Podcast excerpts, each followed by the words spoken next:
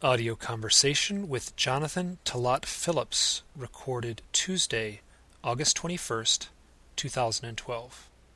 Now, this young man is an author, and he just published a book titled The Electric Jesus, with the subtitle The Healing Journey of a Contemporary Gnostic. The byline on the book says Jonathan Talat Phillips, and he has been recently going by just his middle name, Talat, which if my understanding is correct, is a Sufi name that means sunrise.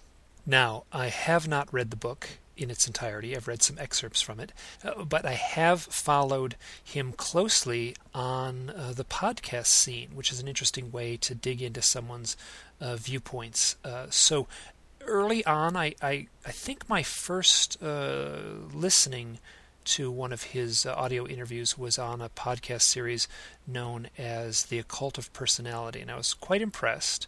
He seemingly quite grudgingly uh, talked about some of the alien influences in his life.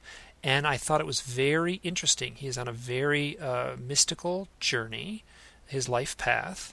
Uh, I understand, I recognize those are very uh, New Age terms, but they are completely appropriate here. He's on a very mystical journey on his life path, and he cautiously and, and I'll say bravely adds the uh, the alien influence to all of this. Now that really uh, got my attention, and it was for that reason that I wanted to have him on as a guest on the show. Um, I connected to him through his website, and uh, we uh, rather quickly uh, set up this interview. So I have not had a chance to read his book, and I apologize for that. Uh, it's a little bit lame of me to play radio host like this and then uh, just blow that very important part off. But you know there was some momentum going, so so I figured I would just roll with it. Uh, we cover quite a bit in this interview. Um, this young guy is 37 years old, and uh, as I record this, it is my 50th birthday. So 37 feels pretty young to me at this point. So I give him a lot of credit that he's accomplished as much as he has in in those few short years. He was one of the founding members of Reality Sandwich, which is a website uh, mostly attributed to Daniel Pinchbeck, another author uh, who, following a, a, similar path. And he's also involved in the uh, sister site to Reality Sandwich, which is called Evolver.net. That's more of a uh, interactive site. This is his first book. He's working on a second book. He is also a Reiki master. And, and his journey to get to this place right now uh, has involved um, a lot of psychedelics, which is something I have not uh, covered much on this podcast series. Now, I suspect there are folks who will be listening to this who will uh, think that this show is a bit of a divergence from the type of interviews I usually do. I just feel it's really important to cover these other bases because uh, his story, though it may not uh, directly imply, let's say, UFO abduction, it certainly touches on many of the same themes, and I find that fascinating. Uh, presently, in my own journey, I'll use that term again. There, there is a interwoven aspect to the UFO phenomena and the shamanic initiation. Uh, I know that Dr. John Mack wrote a book uh, probably over a decade ago called Passport to the Cosmos, where he goes down the same avenue of inquiry. Um, it's interesting because this is happening a little bit organically in my line of inquiry where I'm just bumping into people and and finding these people that are are uh, dovetailing nicely to to this line of inquiry. I've included a handful of links on the show notes so you can uh, connect with his book as well as a way to listen to a few other uh, podcasts. And the, and the ones that I have noted, which are two that I thought were quite good, both of them for a podcast series called The Occult of Personality. I would advocate, uh, if you found this at all interesting, to follow up and listen to those two audio interviews. They're, they are quite good and and this interview here runs about an hour and 20 minutes. And uh, you know it's funny. That seems like a long time. And I and I have to say I just feel like I'm getting warmed up in the conversational mode at about that point. So um, at some point I would like to have Talat back and continue this dialogue because I thought a lot of it was very interesting. And it was very beneficial for me to hear his perspective on uh, what I would consider very similar avenues of inquiry to my own. and there was one thing I wanted to talk about, uh, and and I had it written down in my notes, and I was close to bringing it up, but I never did. Is I met Daniel Pinchbeck in November of 2007 at a UFO conference in uh, Arizona. Now, I, I, won't go into the details here; it won't really serve a purpose. Uh, but I will say that uh, there was a very funny thing that happened, and uh, and I told it to Mac Tonnies shortly after that event, uh, and and uh, we both concluded that it was very funny. maybe someday I'll share this. It's a little bit embarrassing for all involved, but I'll just leave it at that. So, uh, back to the interview with Jonathan Talat Phillips. It runs about an hour and 20 minutes. I was very impressed with the topics we covered. Please enjoy. Hey, Talat, I want to thank you so much for saying yes to this interview. It means a lot to me. Oh, I'm glad to be here. I, I love talking in my book. Uh, the favorite, my favorite topic is the alien galactic material. So this this will be a fun chance to talk about the stuff I can't talk about in a lot of uh, a lot of maybe more mainstream uh, places. Well, now, so you have written a book called The Electric Jesus. In that book, it's my understanding that it was almost an afterthought to put the content in that that that where you hint at or talk about the alien influences in this overall, you know, phenomena. So, so Mike, how did you find that out? By the way, because I've been listening to your uh, to your audio podcasts, and and it's something you do mention on and off in other in other podcasts and interviews that I've been listening to. Yeah, yeah, I, I had totally kept it out of all the previous drafts. It was picked up and kind of ready to go.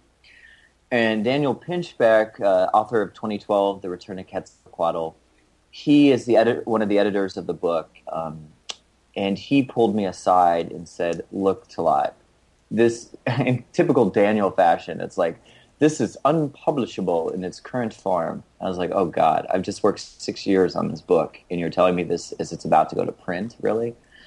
And he's like, you're just not being honest enough. You have to be honest about your shadow side, your messy relationships, and for me, being honest meant to admit the most horrifying thing of all, which was I would have to come out of the galactic closet and admit that all these spiritual awakening experiences I've had, every single one in my book, for the most part, seemed to have some type of galactic intelligence behind it. And when you say galactic intelligence, um, I mean, what do you? I mean, I'm picturing like some scene out of Star Trek where somebody in a in an orange robe is well, whatever that that orange robe has a lot of in, in implications. But somebody in a in a you know in a Hollywood science fiction robe is sitting behind a you know like a, a table as an emissary. That's a real clunky, old school way. I, I really am waiting for more sci-fi movies to cover the alien phenomenon, like or like contact phenomenon, the way I'm seeing it happen with just hundreds of people out there that i am running into, and it's not Star Trek. It hasn't been abduction. It's been more. Uh, I think the abyss might be a little more uh, the feel of it, really, because it's got this mystical, shamanic element to it. Like the crop circles seem to be like that too. Uh, my experience uh, started when I was, uh, just to give a little bit of the story, I was uh, 30 years old, turning 30. I had just, um, tr- I had just spent a year of my life trying to get George Bush not elected. And when he won the election, I, I just believed in political action at this point when he got elected, I went through a dark night of the soul, and I was looking at the planetary situation with um, three species dying on average every hour due to mass species extinction. And I thought, my God, the only way to solve any of this is some type of Galileo type paradigm shift where we just see the world in a whole different way. And uh, you know that Chinese curse, may you get what you wish for? Uh, that happened to me on my 30th birthday. My girlfriend at the time, she called me up and she's like, You have been stressing about politics and paradigm shift for weeks. You need to take some MDMA and get your butt on the dance floor. Oh, so listen, I'm almost 50 years old. Uh, an MDMA, yeah. now you got, is that, is there like a, what is that? It, it's really pure ecstasy. Okay. This is the stuff that therapeutic grade they used to use it as you know MDMA or ecstasy started out as a uh, therapeutic drug to help people, and now it's actually being used with uh, Iraq war veterans to overcome post traumatic uh, stress disorder. Uh, and very successfully, by the way. Huh. Okay, I know someone who who uses uh, ecstasy every six months as a uh, treatment for uh, depression. She she self medicates and finds it's successful. So anyway, keep going. Yeah, I think that can be successful, but you have to watch out for the the next day can kind of hit people hard too if they're not careful and doing there's all sorts of things you have to do to for the serotonin levels to stay up afterwards. People think I think they take like five HTP. I, I don't know the exact name of it. So anyway, MDMA is known to turn on people's third eye or sixth chakra, um, which I, I didn't even know what a chakra was back then. These energy centers in the body. And I took MDMA. I and my girlfriend at the time, you know, she said, "Take this and get your butt on the dance floor." I did that, and for the first time in months, I got out of my head. I got into my heart, and I just started connecting with this community around me, dancing. And there was this new energy, this other vibration of connectedness that was just searing through me. And these coincidences just started happening, one after the other after the other. You know, Jung would call these synchronicities. And by the end of the night, I was laying in bed thinking about this, and I felt this presence come to me. It felt like this very light, almost angelic presence. Uh, I didn't believe in presences back then. And it entered me for a second. When it left, everything changed in my life. Because at that moment, I could suddenly see energy fields or auras around people, around things, the furniture in the room. I saw that our whole universe was not separate, that we are really energetic energetic beings. And one word came to me when I started seeing these, and that was the word alien. Yep. Okay. I mean, I, I'm doing UFO research, and I have my own set of experiences. So what you're saying, I've only heard, you know, ten thousand times in one form or another. But um, right. So, so keep going. Yeah, and so it was from that experience to doing ayahuasca ceremonies, which are um, it's a shamanic plant from the Amazon. For those that don't know, it uh, has DMT in it, in it as its active ingredient, um, which is found indigenous in the human body and in, in plant and animal life across the planet. Uh, there's this author, Dr. Rick Strassman, that hypothesizes um, that DMT can be found in the pituitary gland and that mystical experiences release it at these certain times. So, yeah, I took DMT, and next thing you know, I'm laying on this ground and I'm laying in a chicken coop. Actually, this was where we had our sacred ceremony. Was in the dilapidated chicken coop. Not recommended, really. And I'm looking up, and I feel this presence, this vast, hugely intelligent presence. And it's I'm looking at the floorboards above me, or the wood boards of the ceiling, and suddenly the normal patterns in this start changing into this weird alien language that I felt like I knew from somewhere before. And this presence then took me on a past life journey, had told me I'd been in other planets in other lifetimes, uh, certain traumas I had had on this lifetime, and why I had even been born to my mom to overcome some certain lifetimes of being uh, tortured in a past life. Because to be honest, my mom was uh, she's a pretty violent mom to grow up with, and it seemed to be like really profound lessons of the cosmos that I was soul lessons and you know, just six months before this, I was a practicing pretty much atheist. So it was very intense to have these experiences, uh, and it would just kept going from there. From uh, there's a place where I, I, I almost wish you'd read, had read the book, Mike, because I think you would you would know you would know these scenes, and you know, there's a scene where I actually um, I have experience with a, a reptilian creature. And, and how is this physically? You're having this experience, or on a, like a sort of mental plane, or psychic plane? Well, uh, once again, altered states of consciousness they get us out of the matrix. You know, it's like the red pill, and so when you take conscious altering substances, I think sometimes they can open you up to more illusion and you know hallucinations, but also they can open up vision. And there was one very intense MDMA journey I went on where I felt these guides come in and my spirit guides basically were telling me that they were my galactic guides too that i had incarnated on other planets and here you know here was another round essentially.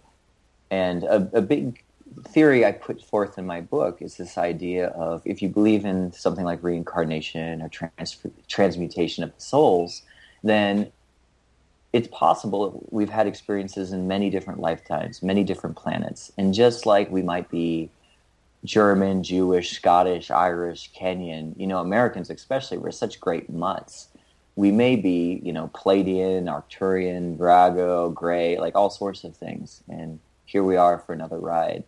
The message these galactic guides keep giving me is the universe is just so much weirder than we possibly could imagine and that is um, not so much i don't necessarily feel like i'm coming from a place of guides but as i proceed forward in this research you know i'm getting the same lesson just from hearing people's experiences and then my own uh, experiences. And my experiences would be that um, i had had a few events in my life sort of going back to when i was about 12 years old uh, one or two of them at about that age.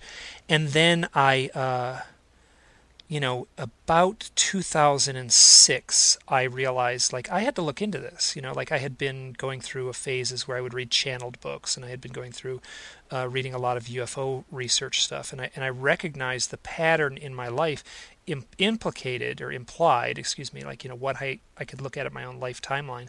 The the implication would be that there was some sort of UFO abduction event or multiple events that had taken place, and that's a that's a creepy freaking thing to have to contemplate in your own life. Um, as soon as I said yes to looking into it, the synchronicities that I was bombarded with were off the charts. So, in a way, I am I'm taking synchronicities as a confirmation that there's something there, and and I am at a loss to fully wrap my head around what the term UFO abduction might mean. I think it's far more mysterious and far more complicated than, you know, anthropomorphized versions of us, meaning doctors in a metal spaceship, you know, coming here to do experiments or collect data the same way that, uh, you know, biologists fly in a helicopter into Yellowstone National Park and collect data on grizzly bears. It was the synchronicities that convinced me that there's something going on. And it was the, the synchronicities that have kept me proceeding forward on this path. If it wasn't for the synchronicities, I would have just said, oh, I'll look into this and then just figured out a way to, to deny it or dismiss it or just to, to blow it off and just live in, you know, that illusion of how to say it like a static three-dimensional world. I no longer live in that uh, that illusion. I I uh, it took a fair amount of uh, what do you call it? Um, you know what I mean? It was it was super challenging at a lot of levels to watch my previous definition of reality just crumble before my eyes. Oh yeah, and you never know what level other people are at too. Like I start off, oh, energy, seeing energy fields, that's cool. So my moment now where I'm at is in some pretty intense mediumship with different multidimensional beings. Ooh, ooh what do you mean by mediumship? I mean, do you sit in a séance or do you? It's um, well, let's get there for a second. Yeah, well, uh, at the end of this book, The Electric Jesus, I mean, I'm having all these galactic experiences, but I'm not. It's a little wild west. You know, I'm I'm doing this thing over here. I'm doing that. I eventually ended up joining um, an ayahuasca uh, tradition, a church called the Santo Daime Church. And the Santo Daime, it means the Holy Give Me. It comes from the Amazon. I think it's very celestial. Ayahuasca it seems to be a little more earthy the daime has more. It's like ayahuasca, but it's got more of these uh, the branches. It's got more of the or the leaves. It's a combination of a leaf and a vine, so it's like earth and sky. Ayahuasca's got more of the earth element. The daime's got more of the sky, the more of the bush, the DMT, the visionary realms, and they're always uh, you often hear about uh, people in daime experiences having some type of celestial or galactic experience. I'd like to say I don't just necessarily separate alien from angel from being because it's a little either or or other. And it seems to me like this phenomenon is a little bit like fractals. Like, what what is alien, anyways? Like, we, we could be the aliens. We, uh, we could already be these forms in a multidimensional realm. Energy beings, light beings that are here in this three dimensional realm trying to um, open it up, if you will, bring in more light, bring in higher frequencies, which I actually do think is happening across this planet. It's a very powerful awakening and illumination of the shadow. and a lot of my mediumship work is in these daime ceremonies where they will literally like uh, the way I see it is our world's a lot like the Matrix. There's a lot of dark beings that are holding us down. Um, I don't necessarily see it as much anymore as like in, the, in, my book, The Electric Jesus, I talk about like reptilian aliens and things like that, and I think they are out there.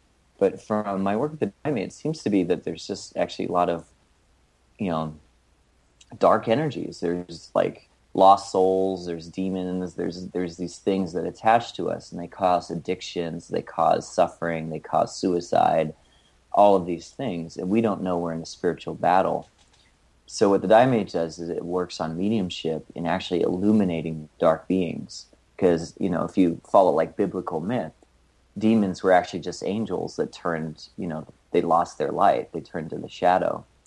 And so the Daime works are actually there's these illumination works where you become a medium for these lost beings through opening your heart in an act of compassion and love to bring them back to the light. And the great thing is is as you heal these beings, you heal yourself, you heal your family lines, you heal things that have been troubling the um, the family line for generations and generations, and suddenly it's gone. So I see it. People's eating addictions, their anxiety, they go when the being goes. But, you know, modern science doesn't even recognize this as a possibility. And the mediumship is learning to let the, let go of your ego, let these beings that are kind of scary to come in and express and talk and yell and scream and let it out, you know, heal. And then the guides come in and you learn to connect with your guides, actual spirit guides that will come in uh, the daime it's like rocket spiritual rocket fuel so it makes it easier for them to come in and they'll move your arms and they'll clean these beings out and help them to the light so that's a lot of the mediumship i'm working on these days and are you working with any sort of elder as, as a sort of guide or are you in some sort of apprenticeship um, yeah, well, all of us are that are doing these illumination works. The daime is different than ayahuasca. Ayahuasca, you have like a shaman that he sings all the songs, he does the healings. Maybe you have an apprentice. Daime is like a grassroots. I, I think of it as like an interdimensional grassroots activist organization of light. And so we're all kind of even. Yeah, there is someone that leads the ceremonies, and there are some that specialize in it. I can't really talk about members in the Daime. That's that's not looked upon well uh, because uh, just because of legal issues and stuff like that. But we generally hold space for each other and you learn your own guidance through the medicine work. But we, we, we, there is a structure, and there are people that have gone through. You know, they've illuminated. I have friends that have illuminated, you know, dozens of beings, so they know the process, and they'll share. They share what they know about it, and there seems to be a kind of a group sharing and knowledge that that goes through these processes. This is fascinating. Um, yeah. So everything you've said, like I am coming from you know a place of uh, oh what amounts to UFO research. So the things that you're saying could easily, with just a vocabulary word or two switched around, um, gets talked about in these other circles also. And I mean, you must be aware of that. You know, the, how how these things are sort of dovetailed with each other. Oh, sure. Yeah. There are um, UFO researchers out there, or UFO abduction researchers out there, who will um, you know hear someone's story and someone will drop you know just a few little odd things that they've had in their life and the these individuals and I've ran into them and and uh, and they've said it about me uh, will like sort of nod knowingly and they'll say aha so you know from what you've told me you would I'm assuming that you are a UFO abductee. And um, you know that's that is a that's a bold step but I've actually found that I've been doing that lately which I'm not you know, where, where I feel like, you know, every third person I meet, I kind of like scratch my head and like, oh my gosh, are they a UFO abductee?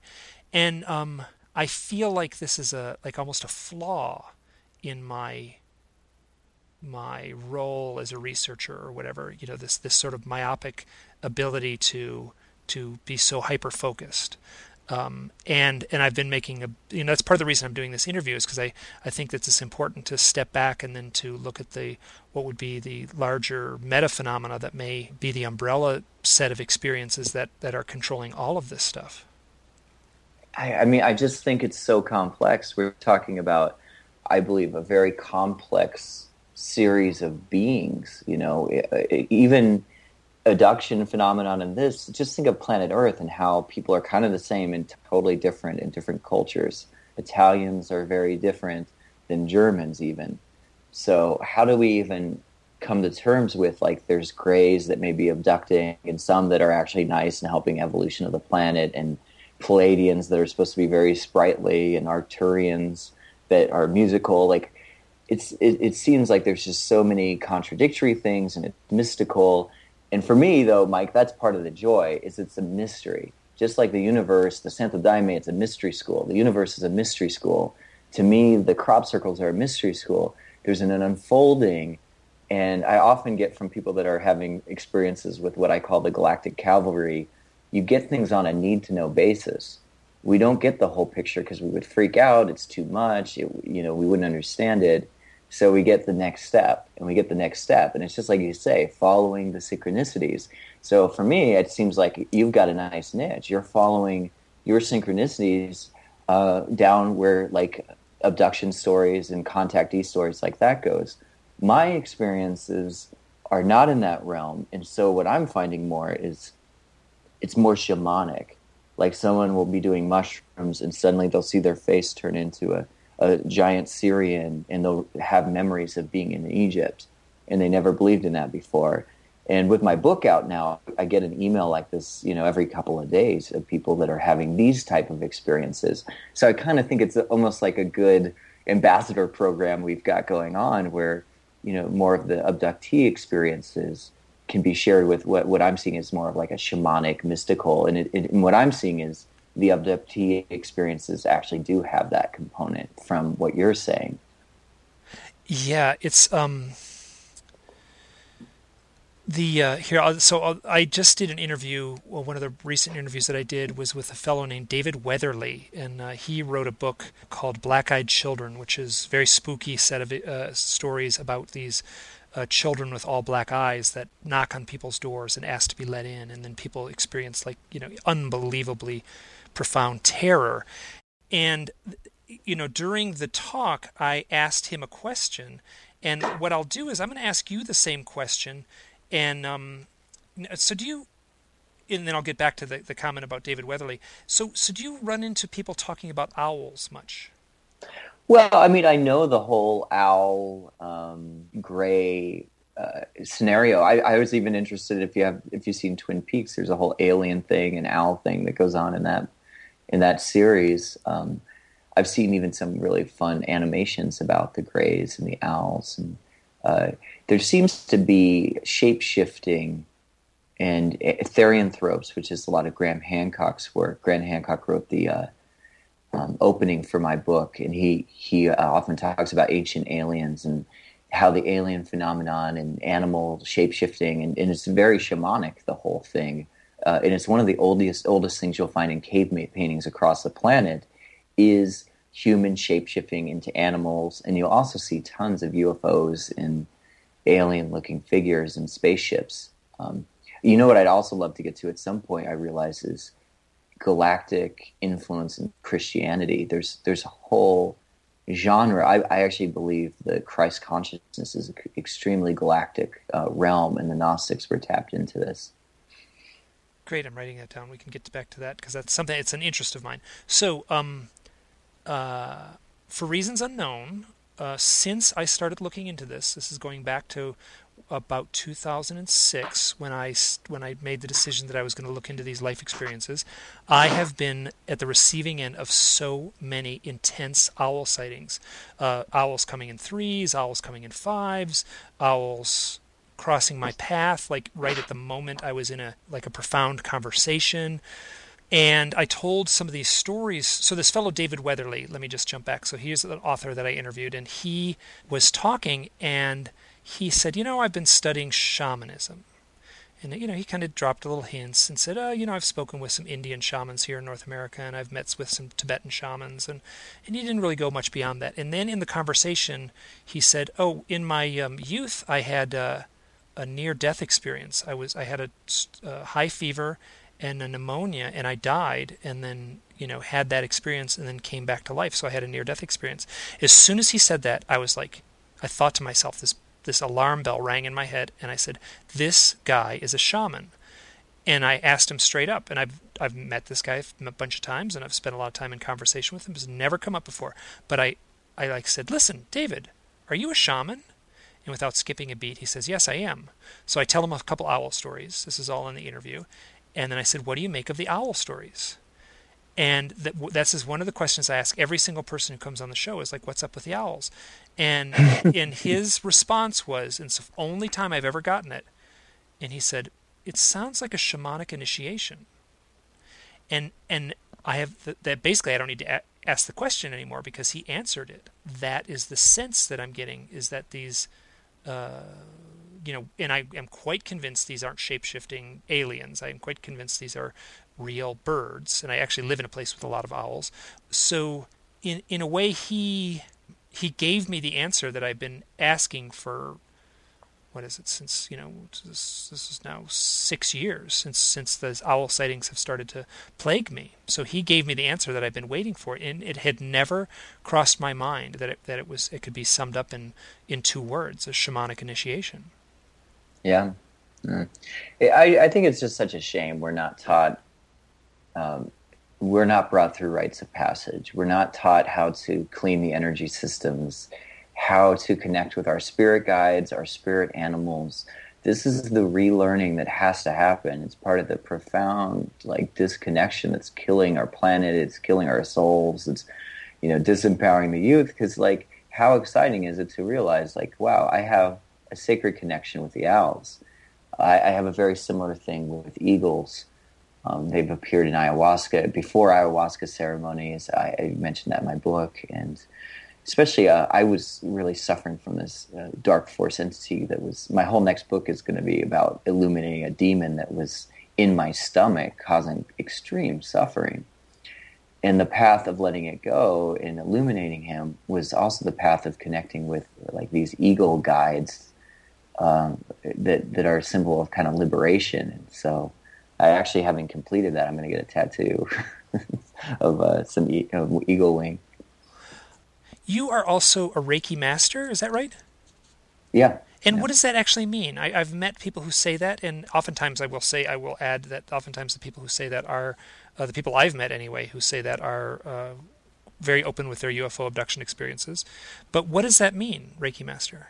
All right, so let's let's jump into Jesus energy healing galactic stuff because this is this is I feel like this is the jumping off point is when I started seeing energy fields and understanding the universe was energy, I actually got fired by my from my day job uh, because it was so distracting, and I like I'm crazy, I'm going crazy, and then I saw this poster of Jesus and a halo around him, and I just thought to myself, holy shit, halos really do exist. Maybe these early Christians knew something that I didn't. And I started studying early Christianity and learned that they knew all about energy, just like most mystical traditions do. Um, you know, there's different words for it. They can call it prana, mana, ki, chi, ruah. Uh, the early uh, mystical Christians, the Gnostics, and gnosis means to know through direct experience. They would have called it pneuma, spiritual breath, spiritual energy and the higher initiates were called pneumatics because they were full of spiritual energy. Uh, baptisms seem to be done through this. They baptize with water and spirit, uh, or fire and spirit. That sounds like energy. Jesus heals, uh, you know, and it looks like Reiki. It's using the universal higher frequencies to heal people. And we are great vessels. We are electromagnetic beings. We are light beings, energetic beings that can channel this through and it heals people. And I think Jesus knew this very well and was a very clean vessel. You know, whether he's real, or not, I don't get into that because that's not what I'm interested in. I hold the possibilities. But, you know, the lines are like the power will drain out of him and heal these people. The study of the Holy Spirit is called pneumatology. So I believe the Holy Spirit was this all present universal force that they were using. In my book, uh, I get into a lot that I think Jesus he came at this interesting time, the axial age. This is when there was Buddha, Lao Tzu, Confucius, and they were like these, I almost think like uh, cosmic avatars that were here with one very simple and complex energetic message. treat thy neighbor or love thy neighbor as you would yourself. That's seeing the oneness in all. And it's also not just be nice to your neighbor, you have to learn to love yourself in order to do this relationship properly. And it's a heart based frequency, which is a very high vibration. And I think up until that point, there weren't necessarily a whole lot of people on the planet with a heart that really activated and opened their heart chakras.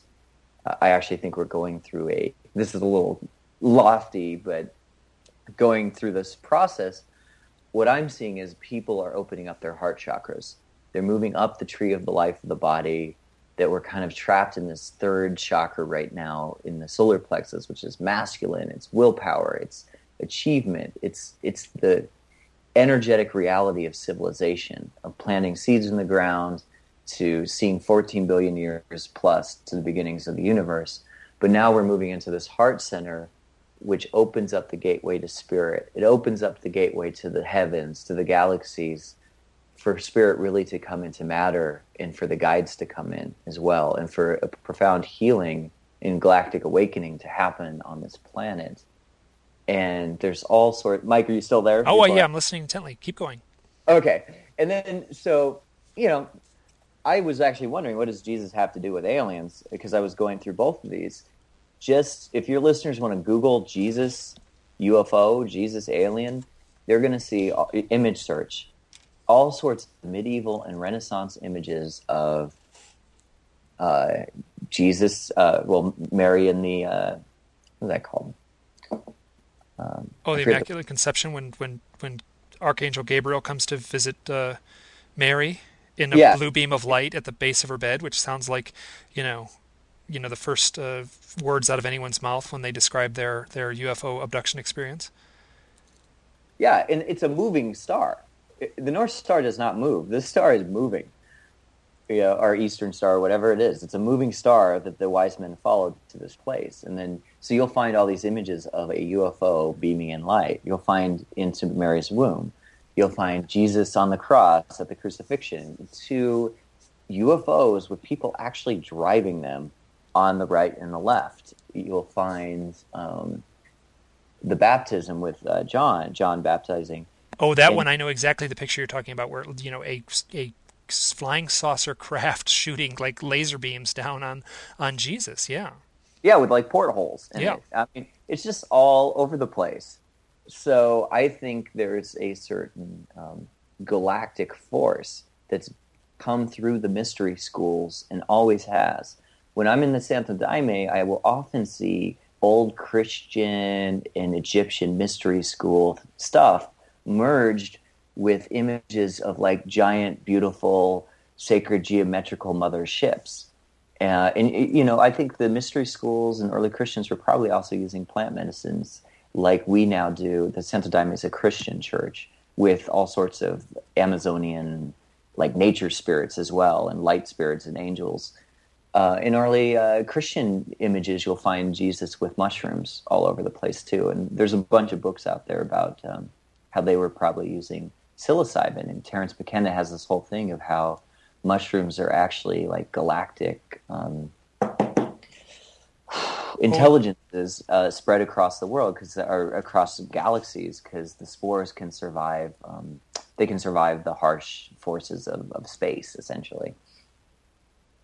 Yes, and then and then I guess Graham Hancock also talks about that in the book. Um, oh, I am drawing a blank on the name now, where like the the psychedelic experience was the dawning of our modern form of consciousness where you know instead of just primitive apes basically we took the role of of uh, you know creating art in beautiful cave paintings. And that seems to have happened universally at all times all places all across our planet uh, where where you know proto humans existed you know once they started tripping on mushrooms this this higher form of consciousness was then open to them and then they would you know produce art and ceremony and ritual. Right and that was uh, supernatural. Yes thank that, you. that book.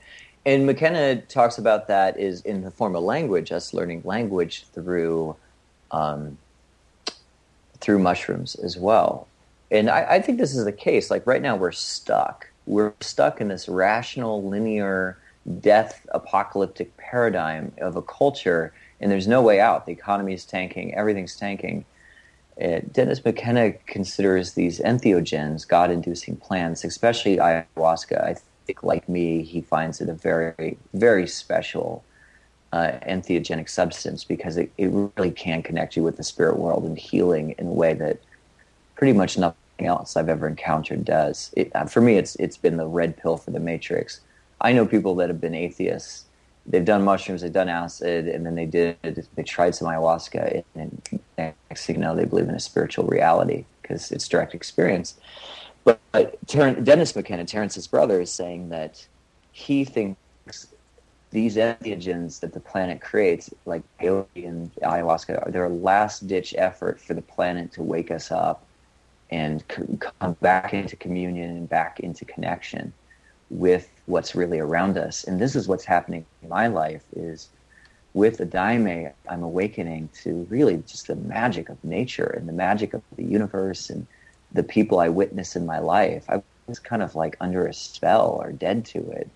And you know, I think we have a lot of drugs that put us into those spells, like, like um, uh, alcohol and television, coffee. or yeah, television, television especially. And so, a lot of Graham talks in his book that a lot of experiences, and he had one of seeing galactic stuff, is through entheogens. And my whole book is about that. I mean, that's how I meet my guides. In one, they even put an implant in my arm so they could track me better how do they do it? They do it through me opening up my consciousness. Uh, that's how they were ended up able to do like laser surgery, light surgery in my abdomen to help heal a lot of a lot of pain I was holding from my childhood. So I almost feel like we're getting. You were talking about Star Trek earlier. It's like this galactic intervention, but it's a relationship. We open up, and they come to us. Hey, um, okay, so everything you're saying is is so interesting because you're coming from a different point of view than I am, and, and I am agreeing with you know with the with the meta themes that everything you're saying. So so this is great. This is fascinating for me. You said, do you have his, uh, uh, depression in your in your life? In your life history? Oh my God. Look, my for thirty six years, I suffered from depression, anxiety, ang- bouts of anger, and especially suicidal thoughts. And I discovered this. I'm now 37. I discovered this when I was 33 uh, on mushrooms uh, at the Botanic Gardens. I was having a great day, and then suddenly I, I was in the bathroom where all your shadow stuff comes up, and I I felt this entity. I felt this darkness. I felt this demon that was attached into my stomach where all my anxiety was and also into the back of my heart. It was an astral, as we call an energy healing. It's an astral, parasitic astral attachment. That's what we would call it. That was sucking negative energy and make, really blocking off love, blocking out people, creating like an energetic prison around me. And I think these things are everywhere. And we don't know it. We it's us. A lot of my healing practice now is just getting people to recognize it. Once they recognize it's not them, there's a component in them that triggers it and attracted it and you know they dig into these wounds then we can go to battle with love and illuminate these beings that are also suffering but i, I think they're wreaking havoc on our planet right now in the daime in the hymns they just tell us this planet is riddled with these beings that you know they fell into darkness at some point and they just kept going and it just repeats the cycle of trauma and violence when I listened to the entity and what it was saying, I was like, my God, I'm schizophrenic. It's telling me to kill people, to kill myself. And it was a it was a hellish and then and then eventually a very beautiful process of releasing this being to the light. I almost died. I almost went crazy. My whole next book is going to be about this. Huh, this is fascinating because this is something I talk about too, and this is something that shows up when I talk to uh, people, one of the questions I ask of UFO abductees is, um, you know, do you have any history of depression? And they, you know, almost always will say, yes, I do. With so statistically, and, and I don't have any data, this is just anecdotal, that the uh, the UFO abductee would have a higher rate of depression than the statistical norm. And also, I will I will add from my experiences that the creative type often goes hand in hand with the uh, oh the depressive episodes and the the people I've talked to who are oh UFO abductees, and that's a word I don't like, but I but I don't know any other you know vocabulary word to use. That they are um, they are also very much creative types, and I just want to ask you that. Are, what do you do? You have a creative side to you? Do you write, or I guess you obviously wrote a book. Dude, so. I, I, wrote a book called The Electric Jesus. Yeah, okay. Yeah. So, I, I answered my own question. Sorry about that. That was hey, and let me just come clean here. Well, I, obviously we're what are we like forty oh, minutes yeah. into the interview here. I have uh, I apologize. Uh, I am doing the thing that I would make fun of other uh, uh, radio talk show hosts of doing. I have not read your book, and one of the reasons I, um, I mean, what was it, just like less than a week ago that I connected with you on, on email and said, "Hey, I want to interview." And yeah, it was really it wasn't too long ago. Yeah, so this has been I've been sort of you know digging into some of your online stuff and your written stuff online as well as your um, audio interviews. So that's basically the introduction I got, and and just hearing you talk, I was like, "Oh, this I got to talk to this guy." So well, so Mike, I got to say that's a lot more research than uh, I'd say half the interviews. So I think we're in the modern age of of uh, you know podcasting, which which somehow relates to lazy. I, I, yeah, I have a theory that you don't have to necessarily read a full book to do a great interview if you do the research. But I want to jump into what you're saying because I think it's really profound and something I'm very interested in, which is these creative types who uh, come from other realms. And I think that's exactly the case. This is so much of my healing practice is people who are not grounded. I believe they've come from other planets, other dimensions. The dimensions are really important to mention in this because you can go very far without walking anywhere with a dimensional shift. Um, and I think this realm here is very dense. It's very difficult. A lot of dark entities. Uh, we are not connected to those power source of the universe, to love, to light, to the reality of the universe. The Gnostics would say we're lost in illusion. The Buddhists would say we're lost in illusion. The Daime, the Hindus. So this is a this is like school of hard knocks. And if you had been living in these other realms and suddenly you've incarnated here, maybe to help bring that wisdom of those realms, it's traumatic. You're depressed. It's difficult why can't I mass, manifest things in, in like instantaneously? The other one I get is why can't I levitate? So many people I know they have these levitating dreams or flying dreams, and it's like in the dream they remember how to do it, but then they wake up and they're like, oh shoot, I can't levitate. And, and one, think, one thing that I get a lot is is people will tell will say that this that it's very heavy in this dimension, and they feel dense and thick.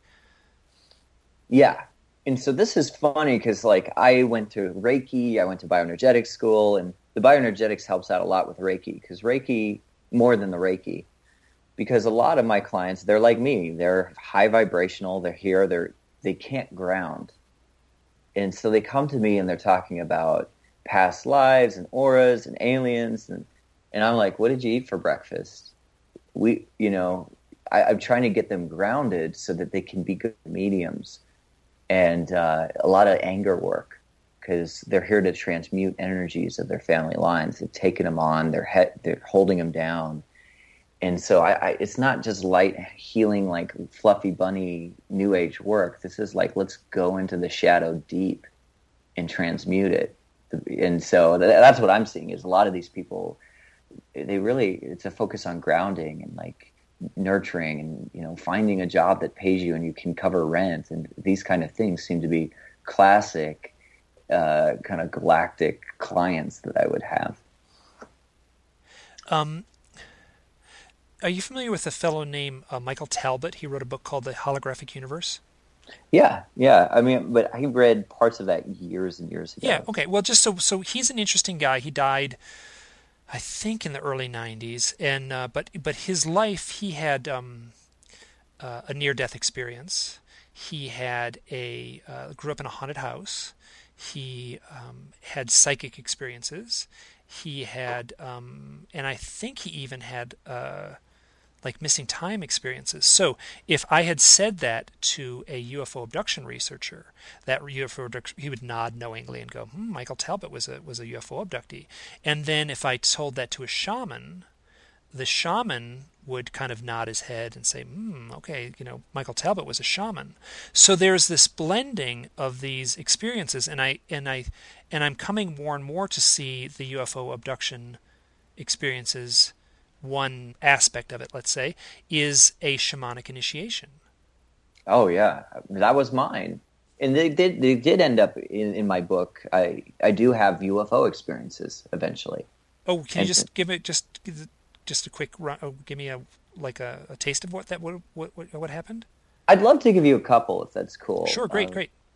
Yeah, I mean, one was just me uh, having this experience of being called out at, at the very end. I, I, actually almost die in this experience and stuff. I won't go into that. Where I'm just called out to meditate at this one place and look up at the sky right at one juncture, and I hear my guides actually talking to me and saying, "Here we are, here we are, look at us."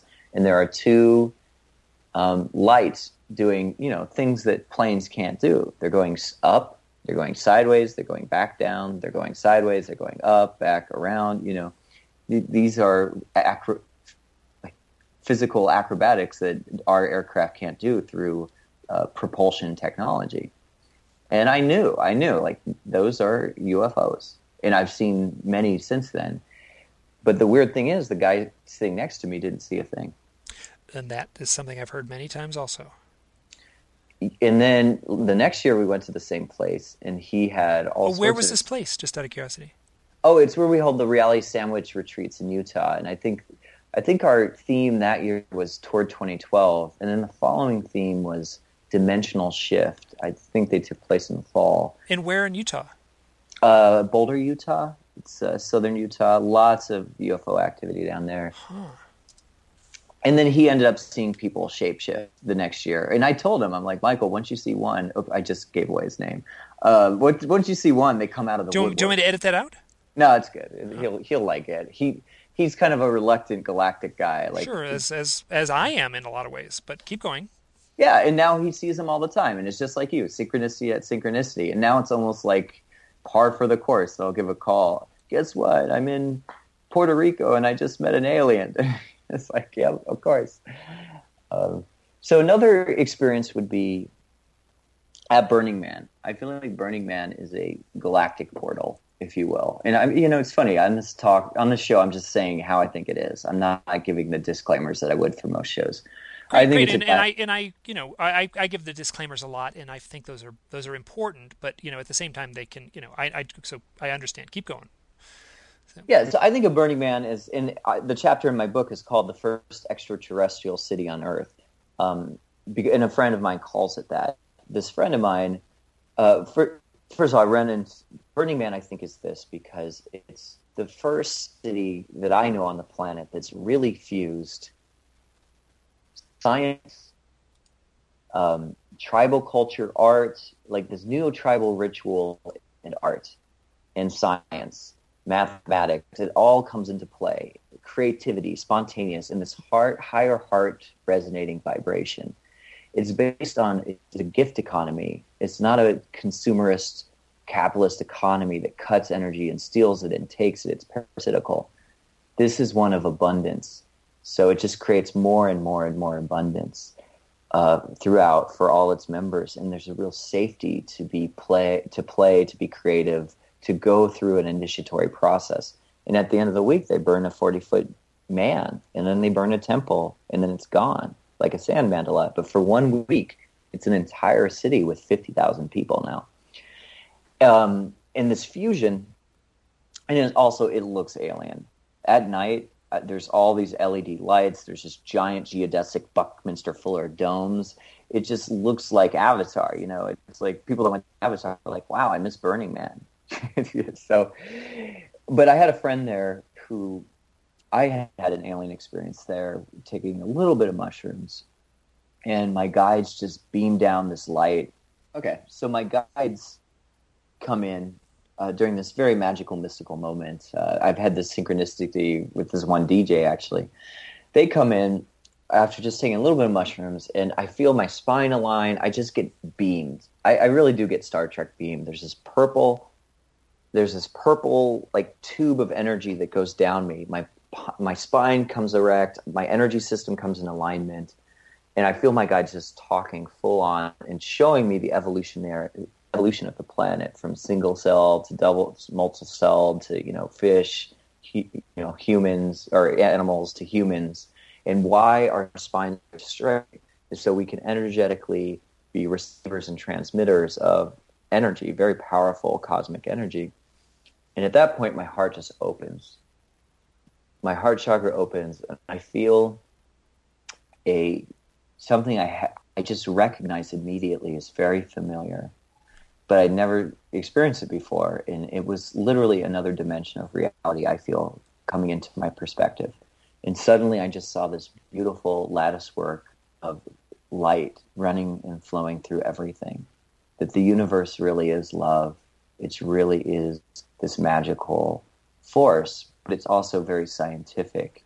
It's very structured. You know, it wasn't just like a hippy dippy love. There, there were fine science behind this thing.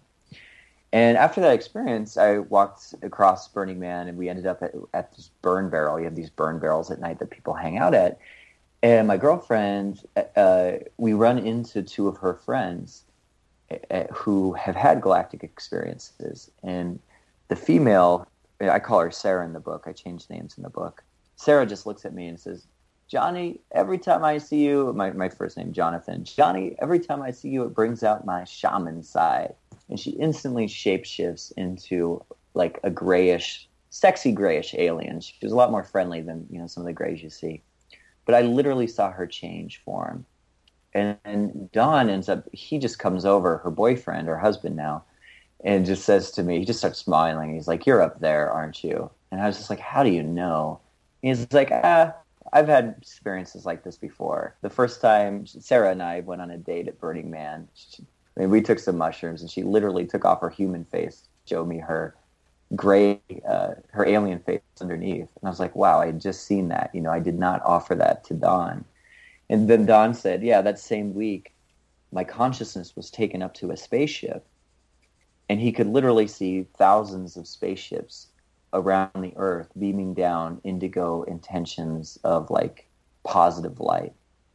And then there were a few ships that were beaming down negative intentions that he were told were some type of reptilian form. And then Don says, you know what though? This idea we have of aliens, that's like 1950s tinfoil space kind of thing, it's like that's not on at all.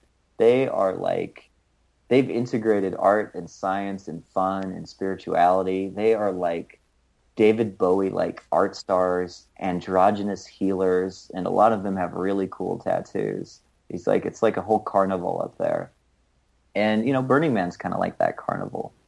So you know, those, in my book, it's kind of strange. Those are the contact slash abductee experiences. It's a little bit different, maybe than you know the Betty and what is it, Betty and Betty Barney? and Barney Hill. Yep. Yeah, a little bit different than them. Although, you know, it sounds like that was a shamanic initiation for those two as well. You know, whether the, the actual phenomena is morphing to meet our needs or if there's a, a grand agenda or a program that they put in place, they, whatever that might mean, um, and it's and it's following this course you know i don't know you know and and i i hear these stories and i you know i hear such divergent stories sometimes you know some people will just tell of you know dark dark evil sounding experiences and other people will tell of you know mystical love and light experiences. You know both these stories seem to be valid. Yeah. People oh, telling yeah. them are are telling it from a very very uh, impassioned place.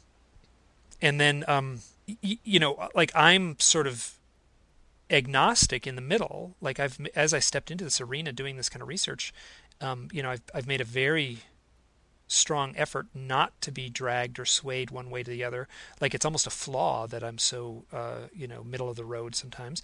But um, you know, the way I see it is almost like there's a there's a set of uh, costumes that they uh, that they don depending on the needs of the I was going to say the needs of the initiate, which is as good a term as any, of the needs of the abductee, the needs of the contactee, the the needs of the society. Um, you know, I think that the uh, like if we were in the jungles of Brazil and we were having these experiences, the the the flavor or the outfit or the or the drama, the narrative that would unfold would be entirely different if, as opposed to the, uh, you know, like whatever I'm, you know, whitey here in Middle America, you know, than than what might occur to someone like me. Yeah, Yeah, I think it's a little both and, you know, because I think I think that it is it is for uh, the lens that we can perceive with. I also think we might be on some soul level partners in how it unfolds. That we have have a power in in that shamanic opening. And I also think it just might be like UFOs kind of look like these discs or something. It, it's weird to see Pablo Amaringo, who's this ayahuasca artist from the Amazon. His spaceships are very funky looking. They have all sorts of cool colors, but they, they look very similar to the spaceships we you know hear about and read about and see about in movies and media. And you know Amaringo didn't have like any contact to that. He was living in the jungle. So i think it's it's this great mystery. And i think like your approach is a really healthy one which is don't don't attach to anything. Like people sometimes they'll read my book and they're like oh okay so you're Pleiadian and there seems to be what my guide says there's this whole cosmic rift in my family of part of us being Pleiadian and this, and the other part being more like a reptilian-based li- galactic lineage, and there's a healing going on. And people will write to me about like, "Wow, it must be so weird to be this race, and your mom is this." I'm like, "Well, but I don't really hold that as fact. I hold it as possibility, just as I hold, you know, maybe Jesus was real, maybe Jesus was a cosmic figure, maybe myth."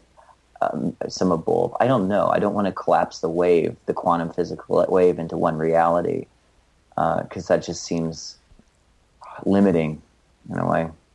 Yeah, yes, and the and I agree because I've heard everything from like we are the alien to you know there's a cosmic war for our souls and there's you know like I've heard all these things and what I can say my sense is that we are intertwined with with this phenomena in a different way than the grizzly bear is intertwined with the uh, the biologist that lands in a helicopter and, and does research on the grizzly bear in Yellowstone. Seems that way to me. Yeah. Hey, look, we've been at it for an hour and ten minutes. How you holding up? I'm good. I think uh, you know. There's one more thing I'd like to address uh, before we go here. Great. Which which is, I feel like if we're talking about aliens, I'd like to talk about conspiracy stuff and focus on the dark um, because the dark's out there. You said it. There's light. There's dark. Everyone's having these different experiences. Um, and what I feel through my work with Daime is I have a very profound training in when you deal with darkness, love and firmness are the best ways to get through it and transmute. Because if you get caught in the other narratives, reptilians are running the country or the world, you know, the Greys are abducting and doing these awful things you get into that vibration that traps us in. And if you go to love, it, it, can still mean you, you create very good boundaries. You don't get caught in things. But love in this like Christ consciousness of like universally loving your brother and sister and going to forgiveness, it kind of frees you from getting trapped. Like the worst thing I did with this negative entity that was in me was fight him I mean, I had a fight. It's a war. It was a war, but it was a war of love. It wasn't a war of negativity, of feeling like when I was feeling disempowered and like it had more power than me and it was bad. It was very hard. When I switched my narrative to like, all right, this is whether I want it or not, it's a cosmic lesson. I'm going to embrace this brother with love and forgiveness. And I'm also going to stay firm in my love. I'm going to stay firm in light in higher vibrations. That's when he started to transcend and let go of his suffering. And, you know, because I, I do believe, like, no matter what beings these are, that there is some light of the divine through this. There is some cosmic source that's part of underneath all the different mass that we see in our in our universe you know? And so that's that's just one thing i kind of wanted to share because i often get like because i actually see i i deal with shape shifting lizards in my book. It happens to me. Like one shape shifts in front of me. Is like how do you deal with those entities love and firmness spiritual warriorship Yes, you know, I um, read. Oh God, I was so immersed in in spiritual uh, channeled books at one point in the in the uh, late '90s. But I, so I have no idea the source of this. But I remember reading in a book um, where someone sort of postulated that at some point in the future, you know, scientists are going to invent microscopes strong enough to really look at the this the the the atom, and then they'll they'll be able to zoom right in on the actual building block of of of our reality, and they're going to come to the realization that that building block is love. You know, the energy that it that holds all this together. You know, like I don't know whether that's true or not, but when I read that, I was like, well, that is whether that's true or not. That's a that is a nice way to look at the world. That is a nice way to frame your own reality, and that was very inspirational to me. Um, when people give me information, uh, you know, you kind of sense when it's when it's right. You know what I mean at a gut level. Right. Yeah. Yeah. And there's a there's this wonderful woman. Her name is Cynthia Crawford, and she's at pretty much every UFO conference. And I that's part of the reason I love going to UFO conferences, just so I can spend some time with this woman, Cynthia Crawford. And she, even by the most far out standards of you know the UFO lore. She is like way out on that end of that continuum. She is she just radiates love. She says she's an alien human hybrid. She's got a portal in her backyard. I mean, it's everything, and she's making these statues of of you know Arcturian warriors. And but uh, but she says you know like that's she said in essence using a few different vocabulary words, exactly what you said, is that you can't fight these things in the framework of of uh, you know anger and defiance. You know the the the the fight has to be with a form of universal love, with this Christ consciousness. You know that sounds very simple saying it here. I, I, it's very uh, you know, maybe it is simple, but you know, it's challenging. Let me put it that way to actually integrate something so simple so, and challenging. I think that makes a lot of sense. But you know what I'm saying. Yeah, I mean, look, can we have love for, you know, can you have a love love for Dick Cheney? I mean, it's a challenge. Like all these corporations that are just killing things. Can you have love and yet still firmness? You know, it's it's a real spiritual battle and challenge. Yeah. Oh, exactly. And it's a very simple statement. Just you know, like you know, tap into Christ consciousness or tap into love thy neighbor or you know do unto others. Yeah. So um, great. One of the things I have on my list here that I wanted to talk about is uh, the Garden of Eden. Uh, that's yeah. So if you've got time, we go for a little bit longer. Okay, let's make this the last question here because then I've got to jet. But Okay. Yeah. Good. What's your question about the Garden of Eden? Uh, my question isn't really a question, but what's what happened to me uh, in that chapter of uh, of in the late '90s when I was reading all these books?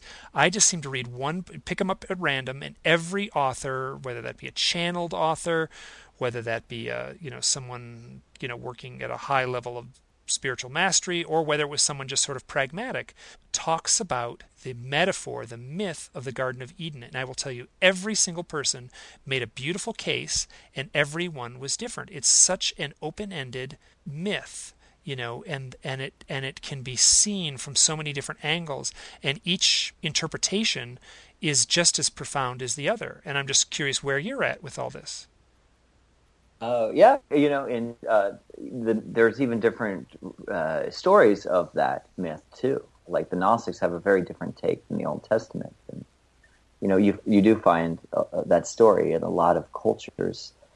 But I do think it's very unique in ways because it takes place at a very interesting spot. It's at it's in the Fertile Crescent. You know, we're at the Tigris and the Euphrates this is a very key spot in world civilization. And you and it is a spot right now that we are we are using our you know stealth bombers and our helicopter gunships to to control you know we I, as Americans. And I, I'm not surprised because for me this is the traumatic rift of civilization. This is where, and it's right there in the Bible. It's it's in the Old Testament, where you have this tribal model of humans living in harmony with nature, like Adam and Eve. And there's all sorts of lines about that. And then there's this knowledge that's so traumatic, it kicks us out of nature and it separates us, and, the, and then we, we get civilization essentially after that. The next scene is Cain and Abel domesticating animals and working in the fields, toiling, struggling, you know. And we know how that all went uh, you know, we have a first act, mythically speaking, of uh, Western violence, which, you know, the history of Western culture, I think, is violent, and many non Western cultures too.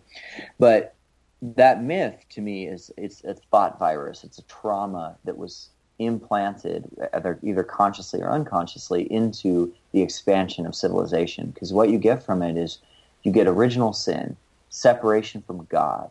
You're not good enough. No matter what you do, God is not going to love you. You can't try hard enough. You can't do good enough. You're never going to be good enough for this figure. You get patriarchy. You get separation. You get ego. You you know, you get uh, masculine and feminine. You get the dual, dual worlds come out of the garden, and that gets spread across the planet. And these this trauma I now see, it's just built. It's like uh, a, you know one Xerox copy that got worse and got worse and got worse, and those traumas have just um, gotten to such an extreme level that we see it in how our empires are made and the corporate structures, uh, the the derivatives. They're just so detached from nature and cyclical rhythms and all of these kind of things. And this is where I think uh, healing comes in. And but in another way, I also look at it. It's like it's a sep- it's that journey into separation, and now we're we've pushed our way through the the, the chakras of the the fires of the sh- third chakra, which you know it, it destroys. But that power is what pushes you up into the heart center. And I feel like we're coming through separation and doing the hero's return back home, but with the knowledge that we've gained from going through a very difficult separation process and maybe that's part of the alien stuff too is we're coming back home and in many ways and like opening up to the galactic brothers and sisters out there you know that i think it's very likely we are part of a uh, interstellar intergalactic uh, civilization and network. Um, and wouldn't it be cool in many spaces to, to meet those cultures and learn from them especially the ones that have gone through an ascension process and understand the oneness of all. That sounds like a great place to end this. I will uh, also say that one of the emails that I sent you was uh, just I was prodding you to read a single post that I wrote called the Evolutionary Triad, which uh, not so much. I mean, I not so much that I wrote it, which I obviously did, and it's very much comes from my you know my hand but um, there was such a flurry of crazy synchronicities and like uh, like inspirations that that came out of left field.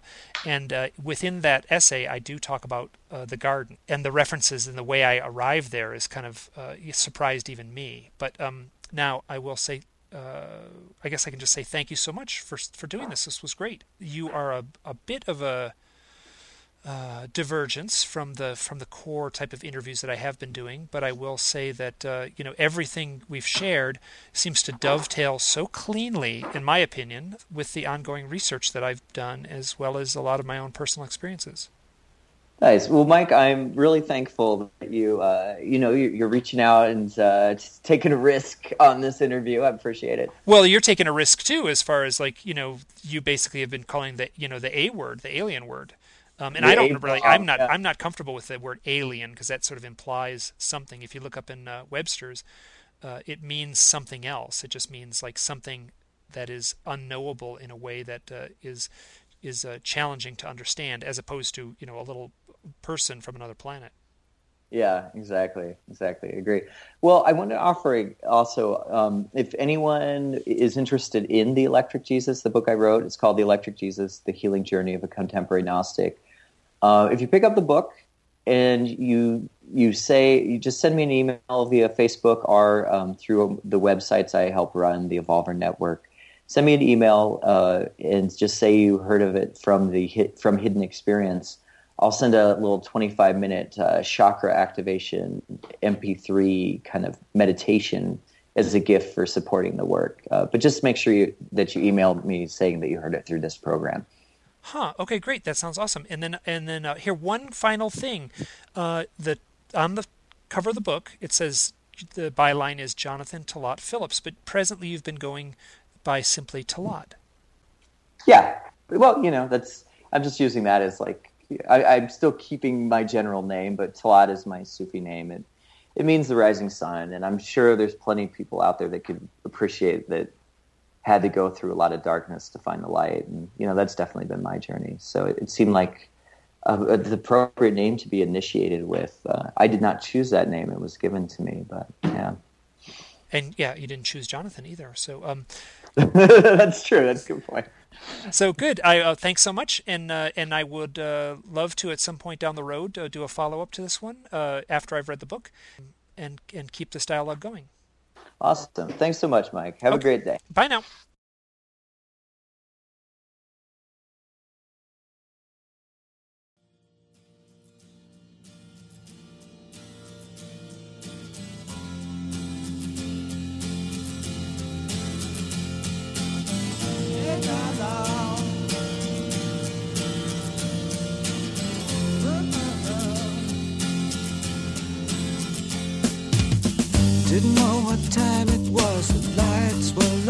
Oh, oh.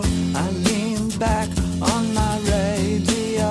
Oh, oh. Some cat was laying down some rock and roll, let us all said. Then the loud sound it seemed to fade. Came back like a slow voice on a wave